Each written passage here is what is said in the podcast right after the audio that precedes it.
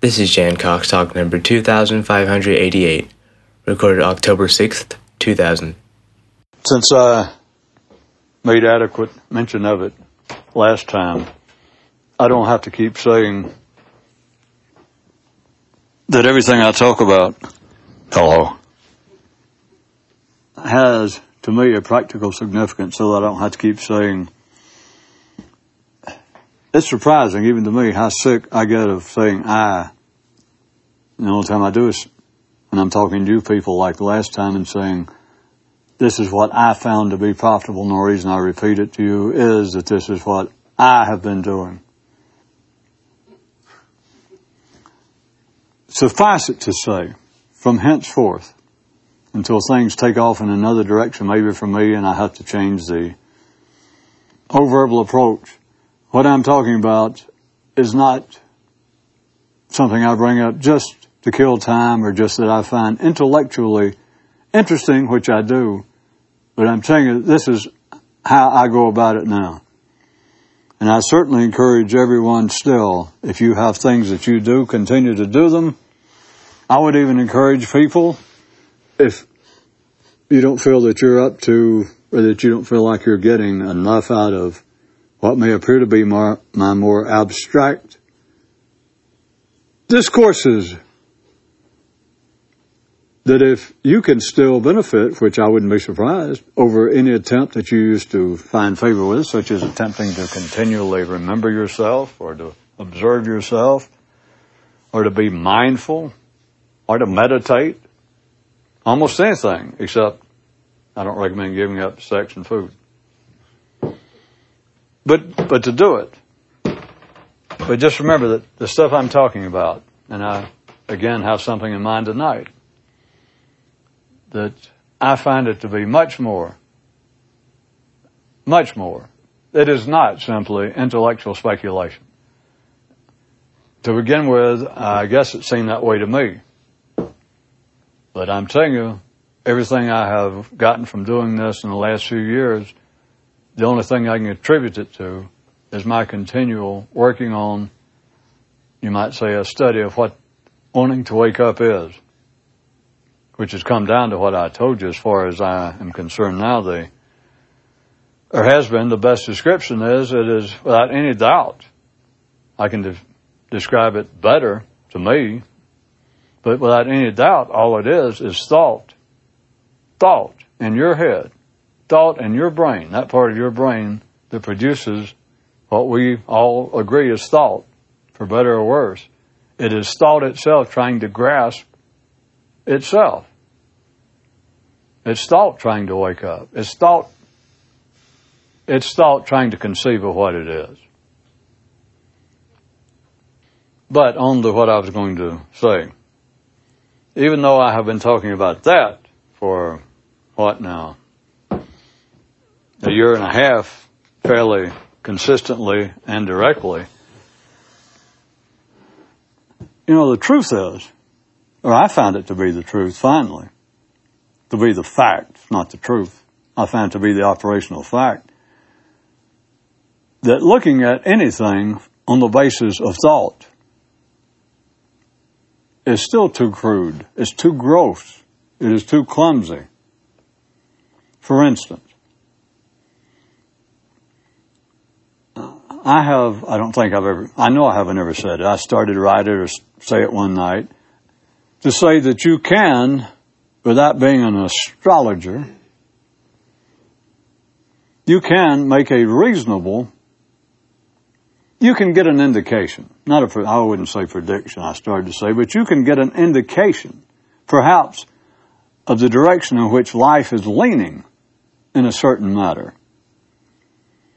by the thoughts coming out of the mouths of people involved in the example. And I'll give an example. It's fairly common, but just happened to be on the news today.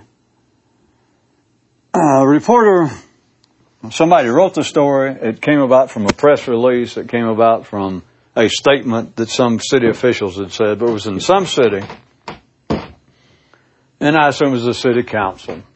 and maybe a sub-council, something to do with zoning.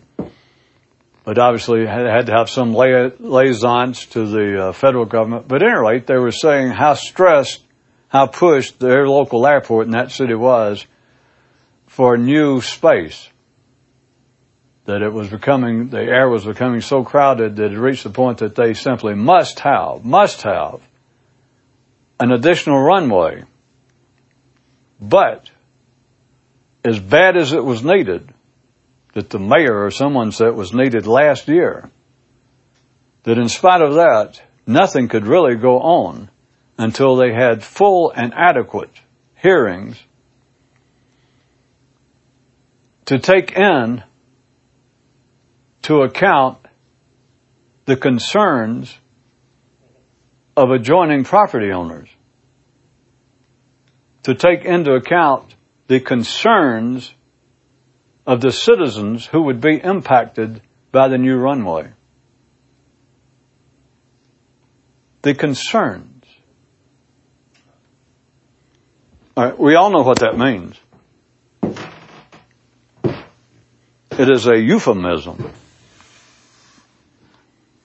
And as always, you know, I'm not trying to make you laugh or be sarcastic, but if you'll follow me, I'm showing you what goes on and why thought is too crude a level. I find it too crude a level now, and you should be able to, for it to be enlightening, or as enlightening as it could be. They're saying that before they can build a new runway, that they must have hearings, discussions, blah, blah, blah, to take into account the concerns of the property owners, the citizens who will be impacted. What are, what are they really saying? The concerns of the nearby property owners is already they're going crazy from the noise. And, and now they're going to say that we must now, as we expand the facilities, necessarily so here, we must take into account the concerns. It sounds as though, you know, they may have some concerns that we will certainly deal with because they're citizens, they're voters, they're the ones that put us in office, they're the, they're the people. They are the state. They are the government. And so we must take into account their concerns. So not only are they using, uh, that life is making them use a euphemism, concerns, whereas they should be saying, the people are going crazy already. That we must take into account their concerns. It makes it sound as though not only might we not build a new runway, we may go back and close the ones that are already bothering them when you know damn well there's no such thing going to happen. And what I'm saying is you can get an indication of the way life's going when it starts talking about a matter that everyone plainly knows what it is. That is, that living around the uh, airport will almost drive you crazy. It is almost impossible to live next to an airport. Everybody knows that. You don't have to live by one. All you got to do is go out, catch a plane, go out at the airport, and somebody say, "Do you realize there are people living in houses over there?" And you, any six billion people on this planet, go, "Good God in heaven, I'd die." I'd be shooting them out of there. I'd be crazy. I'd, I would have killed them. How do they do it? Everybody knows that. When they mention the concerns of adjoining property owners, everybody knows what concern. Are they concerned that the planes that are going to land there may be painted in a color that's going to clash with their upholstery in their house? Is that their concern? Or that perhaps a plane will come in from a country with whom they have a differing political opinion? What if a plane from a socialist country, ooh, I couldn't stand that. Is that their concern? No. Are they concerned that planes are going to come in that serve alcohol? I'm a teetotaler. no! There's only one concern is that goddamn noise is driving me crazy. And if you put in another runway, it's going to be fucking worse. and so for them to say we're going to have, we, before we do anything, before we even talk about this any further, even though it's a, it's a known fact, we, we desperately need another runway. But before we do anything, we must take plenty of time, have full hearings to take into full and complete account the concerns that makes it sound as though they may do something about it. Now, what they're going to do by this already coming up, you know it. they're going to build another runway. That is the only reason. Well, I say the only reason. I I put this to be as accurately as possible because I can see life is always, as I've said it to me, even if you look at it as being a piece of machinery, there is tolerance in it. And I have no indication that life knows in any precise manner what it's doing. That life is predictable. But at any rate, there's always a chance that they will not build the other runway. But if you want an indication of where life is leaning, you all know if you've got any kind of alertness to what goes on in life or any past interest, and you paid any attention, once that subject has made the news, that we need, the many people say that we need a new runway at the airport, but before, before we can seriously even start considering that, we're going to have to have great impact studies, many hearings to take into full account the property owner's concerns. Now you know that means the chances are another couple of years you're going to see a runway being built. It is a safe bet for a non-gambler. Or else things would not be going verbally in that way. If they were not, then reporters and everyone else might be talking about such things as, uh, well, let's say that just one person, the uh, somebody connected to one of the airlines, the chairman of the board or somebody says, if you people in that city, if you don't build another runway, we may quit flying in there. Know, we, it, we may cause you an adverse financial uh, effect if you people don't. It's getting intolerable. And so let us say then that that makes the news. But let's say that for whatever reason, who knows, that life is not leaning toward that, things are not leaning that way, then you will hear an outcry of neighbors saying, Good God, we're all going crazy now. That hundreds of people or thousands of people be outside of City Hall or somewhere shaking their fists, that will be the news. Not neighbors showing up going, By the way, we have certain concerns that we would like to have addressed before we can. They'd be hollering, You idiots! If you put another runway, we'll dynamite the damn thing. We'll all go crazy. You can't do this. You can almost bet on this that no runway is going to get built. Not anytime soon. It will have to pop back up and the next time around, instead of the news being about the neighbors hollering, we're going crazy, rather than that be the news, the news be that the mayor or someone says, before we can go any further, before we can even think before we can even consider the matter, we must take into full account the concerns. Then you know the winds have changed. Here is one of my questions that I say is a method to awaken. You can't look at it thought wise because you can go forever. If you look at it thought wise, you would start getting into, and I could do it. You people know damn well I can. I used to impress myself somewhat in my ability to do it, just on the spot, cold.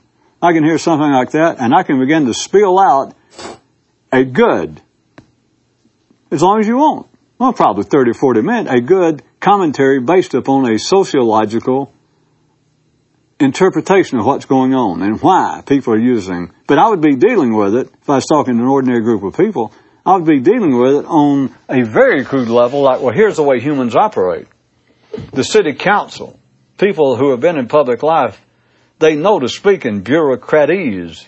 They know to use euphemisms. They know not to say just immediately because they know they've already had trouble. Whoever it was, the mayor almost didn't carry the precinct at the airport last time. No incumbent has in that city for years because of the fact that the people who live around the airport they hate it so bad that whoever's in office, they always blame the head man, the mayor let's say if the airport's within a city limit, in the city limits.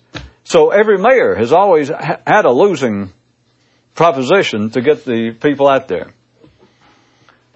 So I could I could spill out just standing here cold a, a good as long as the audience was interested a good 20 or 30 minute psychological dissertation on why they speak in bureaucratese, why they speak in euphemisms, and what it really represents. Or I could deal with it. I could say, all right, I'll give you a psychological, as though I was dealing with individual people. Or I could do it from a strictly political view. About this is the way that the political machinery of things work all around the world. I could do all of that. And I could do it in such a way that the, the audience, if they were interested in the subject to start with, would find it very insightful. I would probably get a nice round of applause, and people would say, That was, I'd never thought about some of that. You have explained much. I have explained nothing. It just goes round and round and round. I ask myself this, suggesting you do the same. Reminding you again, you have to remind yourself all the time.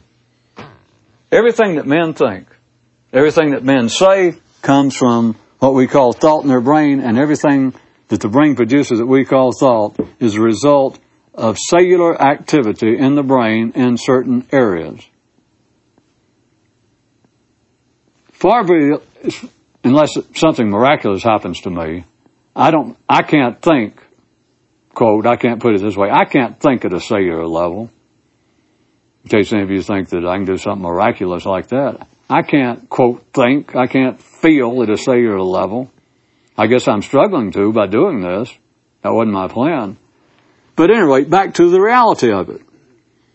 That without any doubt, in our brains, there are areas, it's all made up of cells, neurons, but all, I still like to picture little cells, the little square ones with arms and legs rather than neurons. Makes it easier. Since neurons are all strung out in funny shape. Which, by the way, I never pointed out, I don't want to be offensive, but I find that very interesting. But the rest of our body, the cells are pretty, I mean, what you'd expect. Kind of round, square. A few I've seen pictures of, even octagonal. I mean, the kind of thing you look at and you think, yes, geometry. I mean, that's life. But you look at neurons.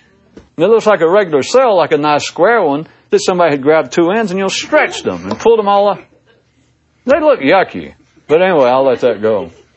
I don't know what else to say, but at any rate, the cells in our brains, in humans' brains, and notice, even though humans seem to differ in different uh, races, culture, just every kind of way, notice this, all around the world, the cells that make men think, or that are responsible for thought, whether you ever looked at it this way, they have more in common than they do in distinction.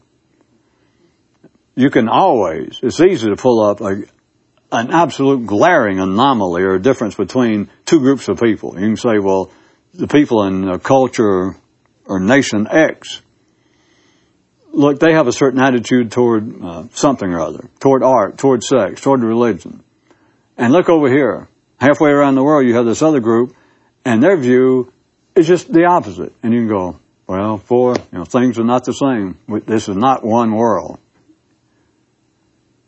By and large, the cellular activity in people's brains have much more all across the world in common than they do in difference. That's why I say I can see it almost, just forget that damn uh, mushroom field that somebody found, whatever it was, two or three thousand acres that they decided was all connected and has now been declared as the largest living entity on the earth. It took over the Australian, the Great Barrier Reef. As this thing is huge. That's child's play. I say that you stretch out all of the neurons, all the cellular activity that produces thought across this planet, and I see it as one big organism. And not really metaphorically. Anyway, it's connected. Because the same kind of subject, or take something, take something absolutely off the board the idea of life after death.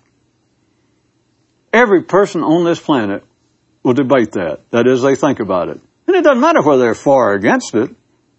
Same thing with God. It doesn't matter whether you're an atheist or a religious person. If you don't see that, you miss the whole point. The point is the cellular activity that produces thoughts all across the world, from the most backward aborigines people still alive to the most sophisticated. Their cells immediately accept that that is a proper subject for thought. you know, I don't get, I've been over that many times, but this is a bit, this example I find different enough to have been interesting to me. That's why I'm bringing it up. So here we go. Why? At the cellular level, when I repeat, uh, if you can see it this way, at the cellular level, I don't know how you can deny this. At the cellular level, the knowledge of what's going on, or put the cells must know better than thoughts do what's going on. Thought, cells must know, have a clearer notion of what they're doing than thoughts do. All I can do is say that. Well, and point out what I have that looked down the basis that that, that the cellulars that the cells are responsible for producing thought. And so, and in any way that makes quote sense to us, that is dealing in thought. So it is sort of a it's a tricky proposition to talk about. But from any view that makes, quote, sense to us, which is thought sense, then the cells that produce thought must be a bit more intelligent. Because they're the ones they're responsible for what turns out to be thought. So they have got to be quicker, they've got to be sharper. They're operating at a level closer to life than thought is. So, again, not being able to describe it since we can't, or I can't, I assume you can't, that you can't actually think or feel or be conscious at a cellular level enough to actually say what they're doing. So, of course, I'm just making it up. But the cells, if you're following, which I say is still profitable, I find it profitable. If you're following this, even if, at the cellular level, or the cells must know, have a better idea of what they're doing than thoughts do. Here's the question. I'm finally getting to it. Well, thank God. What do cells have to gain by speaking in euphemisms? Now that's why I said if you missed it, why, once you begin to see a bit clearer, that it's too gross to speak at the human level or even the thought level. Because I can answer that at the human level. I can say, well, the mayor says we won't build a new runway until we have had full hearings and take into account the concerns of the good citizens who live near the airport. Now you can say, well, what does, what does he have to gain by saying that? Well, his damn job. To keep from being lynched and, if not in person, in effigy. Then I could even, I could carry it further than just the mayor. I could look at sociologically. What does the mayor and everybody around him? What does the city council? What do all the people who depend on the mayor? What does this vague thing called government, a collection of people's minds and interests, what does it have to gain? And it's obvious. You say, well, they're trying to protect themselves. That doesn't tell you anything. I mean, it seems to be true, we all take it as true. Well, sure. Politicians will lie. They'll speak in euphemisms, which is a euphemism itself for a lie that they will speak in euphemisms to keep their job, to keep from getting run out of town, to try and pull a deal that they knew that the public wouldn't put up for had they been aware of it head on to start with. Well, we know all that.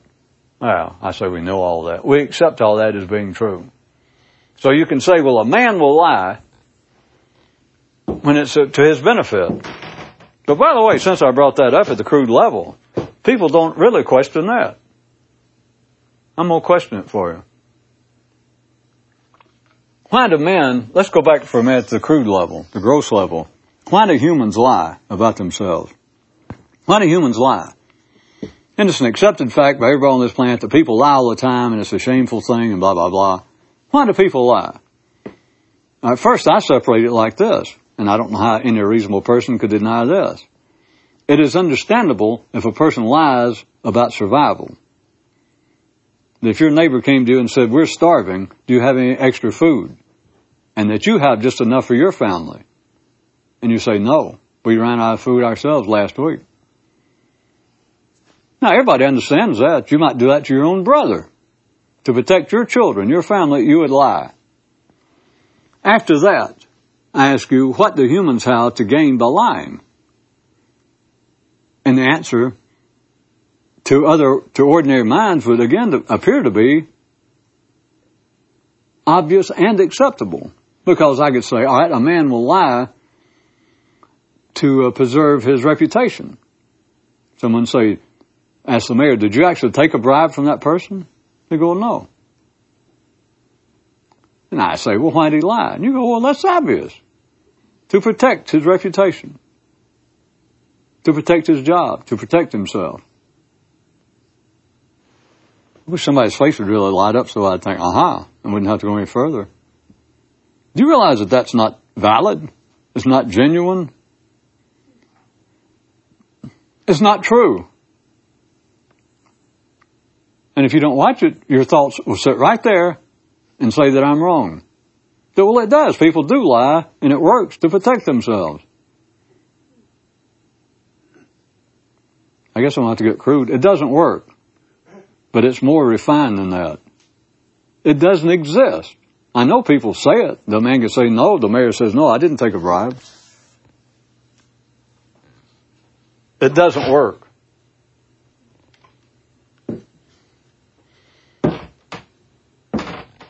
Well, maybe that wasn't the best example. How about this? Uh, some people are sitting around and uh, watching television, and a ski meet comes on, or people are skiing in a movie.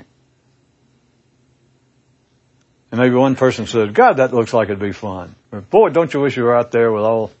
And one guy says, Jesus, that is the dumbest thing. That is, people look so stupid out doing that and working up a sweat. Of course, you could say about all, all kinds of sports. Let's say he does that. He really takes off like, boy, they like a bunch of sissies, guys out there with those tight clothes and damn. Bunch of damn, I bet most of them are on dope. And he just goes on and on. Everybody knows, uh, what would they call it? They'd say, well, he protests too much and he's probably jealous. And here could be the truth if the man could tell it. If somebody could say, Do you really think skiing is that stupid? Here would be what would be behind it in a psychological interpretation. That the guy who had really run run off and badmouth skiing, if you said, What's really going on? He could say, Well, I look at skiing and that looks like that must be the neatest, sexiest, most enjoyable thing possible, and I don't do it and therefore I hate it. Everybody go, well, okay. No, we figured something like that. Sure they did. He didn't fool anybody. Nobody ever fools anybody with, in that kind of way. In case the taking a bribe thing, you might have thought, well, he could lie and people wouldn't find out about it. At least for a while. But lying about yourself is really what I had in mind. I didn't so that would be a better example. I assume you all get it. That if you tell, if you lie about yourself, it's impossible to support it. Even about non things, about things non-physical. You obviously can't lie and tell somebody that you're six foot three if you're five foot two. But I'm telling you, you can't lie to somebody about your thoughts. It will not work. As I said, that term doesn't cover it. I can see it in a more refined manner, but I don't know how to describe it. It simply will not work. It's a waste of time. It's a useless act. I mean, really. Not on a moral basis. It's not that God's going to bring the truth out and people find out about you. People can't hide what's going on. We're not built that way. That's not the way life's arranged. Except, as I said, when it comes to survival, that men can fake it. You can hide food. You can look at somebody and lie and say, I don't have any food. My family's starving too. And you're lying like hell and you look people dead in the eye. But when people start asking, are you, uh, do you actually believe, do you doubt that there's a God? I mean, here you are a priest. Tell me the truth. Do you ever doubt there's a God? No, I never do. Nobody believes it. Oh, some other people, if they ask him, he says, no, I never doubt it. They went, well, okay, I'm glad to hear that. And they walked out and you stopped them and you said, I heard that conversation. Do you believe what he said? And they would lie and say, yeah. But if you were a third person, you'd, you'd know. Well, you're lying. You're afraid that he was lying. You figure that, you know, sometimes he's got to. Do you follow it? A parishioner asks a priest, tell me the truth. Do you ever doubt the existence of God? He says, never. And go, Father, don't lie to me. No, certainly, I wouldn't lie to you about that. Never. I have no doubt. He says, thank you. I'm saying that the, that the parishioner knew he was lying. And if a disinterested party, a reporter, heard it all and fired the parishioner outside and said, do you think he would lie to you? They would lie and say, well, no, a priest wouldn't lie to me. But the reporter would know, well, you just lied to me. The person says, no, a priest, it would be impossible for a priest to lie. The reporter would go, well, I know they were lying. Does anybody get it? Well, how about this? Then the parishioner walks off and the reporter's assistant, who was in the car, a cub reporter, walks up to the reporter and says, because they went there to find out how strong is people's faith. That was going to be the story. So the cub reporter goes up to the reporter and go, I saw you telling the parishioner. What happened? And he says, well, I was inside and heard that parishioner ask the priest if he ever doubted the existence of God, and the priest said no.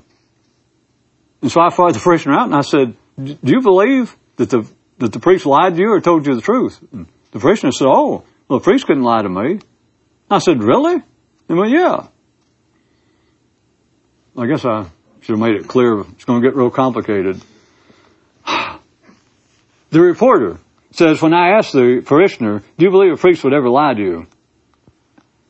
And the, and the reporter tells the cub reporter that the parishioner says, at first the priest said, no, I never doubt the existence of God. And I said, really, Father? And he went, okay, I'll tell you the truth. I got no idea. The cub reporter would know that the reporter had lied about what the parishioner had said that the priest said. Well, you got to admit, I give it a good shot. I am telling you on a level, I'll try it one more time, that's not necessarily as obvious. But don't just dismiss it or accept it just literally. But I'm telling you, when it comes to lying about, not what you are, not about your height, not about your temperament. I mean, if you ask a guy, do you still have the bad temper you used to back in high school? Nah. Ah, oh, come on, you couldn't have changed that much. Ah, shut the hell up. You can't hide that. But when it comes to thought, there's something else going on. All right. The reason I got off on that was we all know that it's accepted by experts and ordinary people alike through cocktail psychology that, that people lie to protect themselves that that's the reason people lie and say that they did not say something, that they don't believe something. All right. I'm saying to begin with, it doesn't work. Don't let that stop you. If you don't see that, I know it, it was tricky for me. But go past that. And now let me ask you, why do cells lie when they know what they're doing? Why do cells make thoughts lie when the cells know that they made the thoughts lie and so they know the truth even if you believe that thoughts can lie. That is, even if you believe people can lie for the moment. Which to believe that, then, of course, you got to believe that thoughts can lie. Because remember, we're talking about non-physical things. So you got to believe that thoughts can lie. But now I'm saying, how can thoughts lie when thoughts are, re- are the result of cells? And how can the cells in your brain that made up the thoughts, how can they lie? They put the thought together. They put the thought together that says, I never doubt the existence of God. The cells know that sometime in the past they may thought make up the word God and the idea of God. So cells know now, every time they make a thought say, yes, I believe so and so, or no, I don't believe it, they quote, know the truth. You understand? Of course, to them it's not the truth or a lie, because they're making it all up. It is simply an output of their operation. Now back to my question. What is to be gained? What is the purpose in cells lying? What is the purpose in cells coming up with the term euphemism and put it in thought's mouth? And now thoughts think that people can think the truth or they can be mistaken. Does somebody understand? It's like cells have created, have whittled a little puppet produced a little t- thinking and talking machine that they program. And why would they program it to deny itself? Why would it, why would cells program the machine that thinks and talks, but that thinks and program into its thoughts self-doubt? So that thoughts think, I could be wrong. The other person could be right, or the other person could be wrong. The other person could be intentionally wrong. What is to be gained by cells acting stupid? And from one view, of course, you know I'm being as crude as I can be. Well, I say that. I don't know how to be much more specific because I'm not a cell. Why would they engage? What could be the possible purpose Of course, you can always circle this back around to the absolute largest view instead of the smallest view, instead of cellular. Look at it as life itself. I can do it either way. I don't know how you can't. That just look at it, kind of tr- taking in the whole universe at one time. And of course, settling on us. But think, what is life? What does life have to gain? It's produced a creature like us. As far as we can tell, we're unique. We're unique and above the average on this planet. Why would it create a creature and then have the creature doubt itself? Then have the creature's supreme operation, its singular attribute, its crowning glory, the thing that makes it singular. Why would it put end to that singular operation, self-defeating, self-doubting, or if you prefer, stupid aspects? What would life have to gain? Or put to no, what would life have to gain by having a creature inside of it that it makes the creature lie? To say one thing when it knows it's not true. That we will not build an airport until all of the citizens, all of the local residents' concerns are met. And it's a goddamn lie. Everybody knows it's a lie. Everybody that has any interest in the matter Anybody with any intelligence, as soon as the mayor says, I know there's been many people pressing for a new runway, but no, I will not be pressured into hasty moves like that. Before I even think about it, before I listen to any sort of suggestion, any sort of proposal, huh? No. There are too many concerns of our good citizens living out by their airport now. There are concerns that must be fully addressed I must be satisfied with that before I will even listen to this. Everybody who hears that knows that it is a goddamn lie. They know that the mayor, one way or the other, however they believe it and however it is, that he's already been bought. They know one thing, there's a new runway going up. That's what they hear. And they know he's standing there telling a bald-faced lie, as ordinary people call it. But now you've got to get past this point. Well, sure, he's lying because he's just trying to save his job. He don't want to create an uproar. He's going to slip it in on people. What is the point? What could life be gaining by having people look at the several ways. Lie. I say that they're not lying because I say everybody knows better. They know the truth. But why does life even set this up to where people believe that other people are lying and it's not accomplishing anything. That is, that the people being lied to know they're being lied to. So what was the point? Why go through all of this? Why not just come and build the goddamn runway and fuck us? I mean, that's the way it's going to turn out anyway. Why not do it? Why all this damn cat dancing around? Get it over with. I'd rather be shot quickly. It's not the way life works. It's not the way the cells in our brain works. And I ask you, why? To what possible profit do things operate that way? Every other part of our body operates in a totally different manner.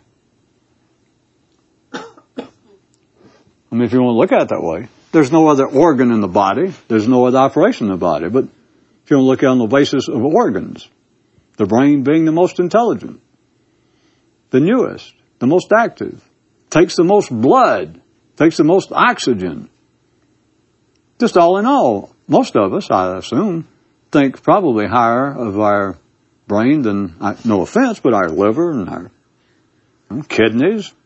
Hope I don't offend mine, but. So why is it arranged that in the cellular activity that produces thought, that produces what we all individuals think of as being our self, does the activity continually engage, continually? You know, you understand, I just picked out this one example of the airport, continually engage in what amounts to lying, speaking in euphemisms, speaking in ways that misdirect one's attention, even though it doesn't work. Well, how about this? What if it did work? Then the question is even stronger to me, is what's the purpose? Why does life, if people can lie, then what's the point in life having, let's say half the people lying to the other half at any particular time and the other half believing it? To me, it's even stupider or more curious. I say it doesn't work, and still, I assume that's tricky to see the way I'm putting it. It was tricky for me to see myself for a long time. So if that doesn't strike you of me saying, what's the purpose of people lying when nobody believes it anyway? And if you think, well, people do believe it, okay, let's go with that. Like I said, to me, it's even more curious then why would life arrange it to where people can lie to each other and it work? Is life suicidal? Is life, I guess, a closet masochist? And if this universe is by itself, so it doesn't have a friend, who would be, of course, a sadist, to be nice to him, then maybe this universe does it to itself. They're self-inflicted masochistic thrills. I mean, why, else would life have its outstanding creature, its best creation, as far as we know thus far, and make it be able to lie to itself, that is, flummox itself, dumbfound, half of it dumbfound itself, and the other half be dumbfounded. What is it? So life can maybe the universe have little cramps and get bent over when it happens and go, ooh. Maybe thinking to itself, how can they be that stupid? That's not a question. If life's responsible. There's no answer to how can they be that stupid? The answer is, well, I'm making them that stupid if that's what they are. And now we're back to the question. To what end? Why do the cells in your brain, how about let me make it personal? Why do the cells in your brain, which without any doubt, as you know, are solely responsible for what you think, which includes what ordinary people say they believe, includes what ordinary people call their self-image, what ordinary people call knowledge of themselves, what ordinary people call themselves. This cellular activity, what purpose does it have in you telling lies about yourself? Once you get past, which shouldn't be that hard, because you might at first, even self-effacingly, you might say, well, I'm like everybody else, I guess. I can take a nap and I'll say something just to uh, try and make myself sound good. I'll say that I've done things I haven't done. Or I'll tell some woman I just met that, you know, I, that I'm a physician when I'm not. That sounds alright. That sounds acceptable. Like, well, people do that. I don't know, this must be a cutoff line somewhere without me having to try and convince you or to give you some additional psychological rationale of this. I just feel like most of you, if you just look, you see right through that. That is, you see that that's not what's going on. And yet, at the level of thought, it is absolutely defensible. In fact, it appears to be the only answer to say, well, why would somebody lie how would somebody say that they have a, one kind of job when they don't? Why would anybody do that? And everybody on this planet, everybody, every ordinary person's ordinary thoughts would go, well, it's obvious. You're an idiot. It's to make themselves look better. No big deal. Or if it is a big deal. Anyway, there's the answer. I say it's not an answer. What do your cells and your brain have to gain uh, somebody and don't get stuck on my example, because I can just keep on and on. But there you stand in a checkout line at a supermarket, and an absolute stranger speaks to you, a few words get back and forth, and you just happen to make some comment. Maybe they're mentioning something about a headline on a one of those uh, newspapers. Something about, you know, such and such movie star lost 4,000 pounds over, you know, over one weekend with a grapefruit diet of some kind. The person goes, do you believe that? And you go, well, not only are those kind of papers uh, questionable in their reporting techniques, but uh, as a physician, I can tell you, oh, are you a doctor? Well, yes. All right. I'm asking you, we can explain it forever and it goes nowhere on psychological term, in psychological terms, on a sociological basis, on a sexual basis. I could do, you know it. I'm asking you, think about it as you stand there, th- if it was you, your brain cells in one part of your brain made you do that. Whoever you are.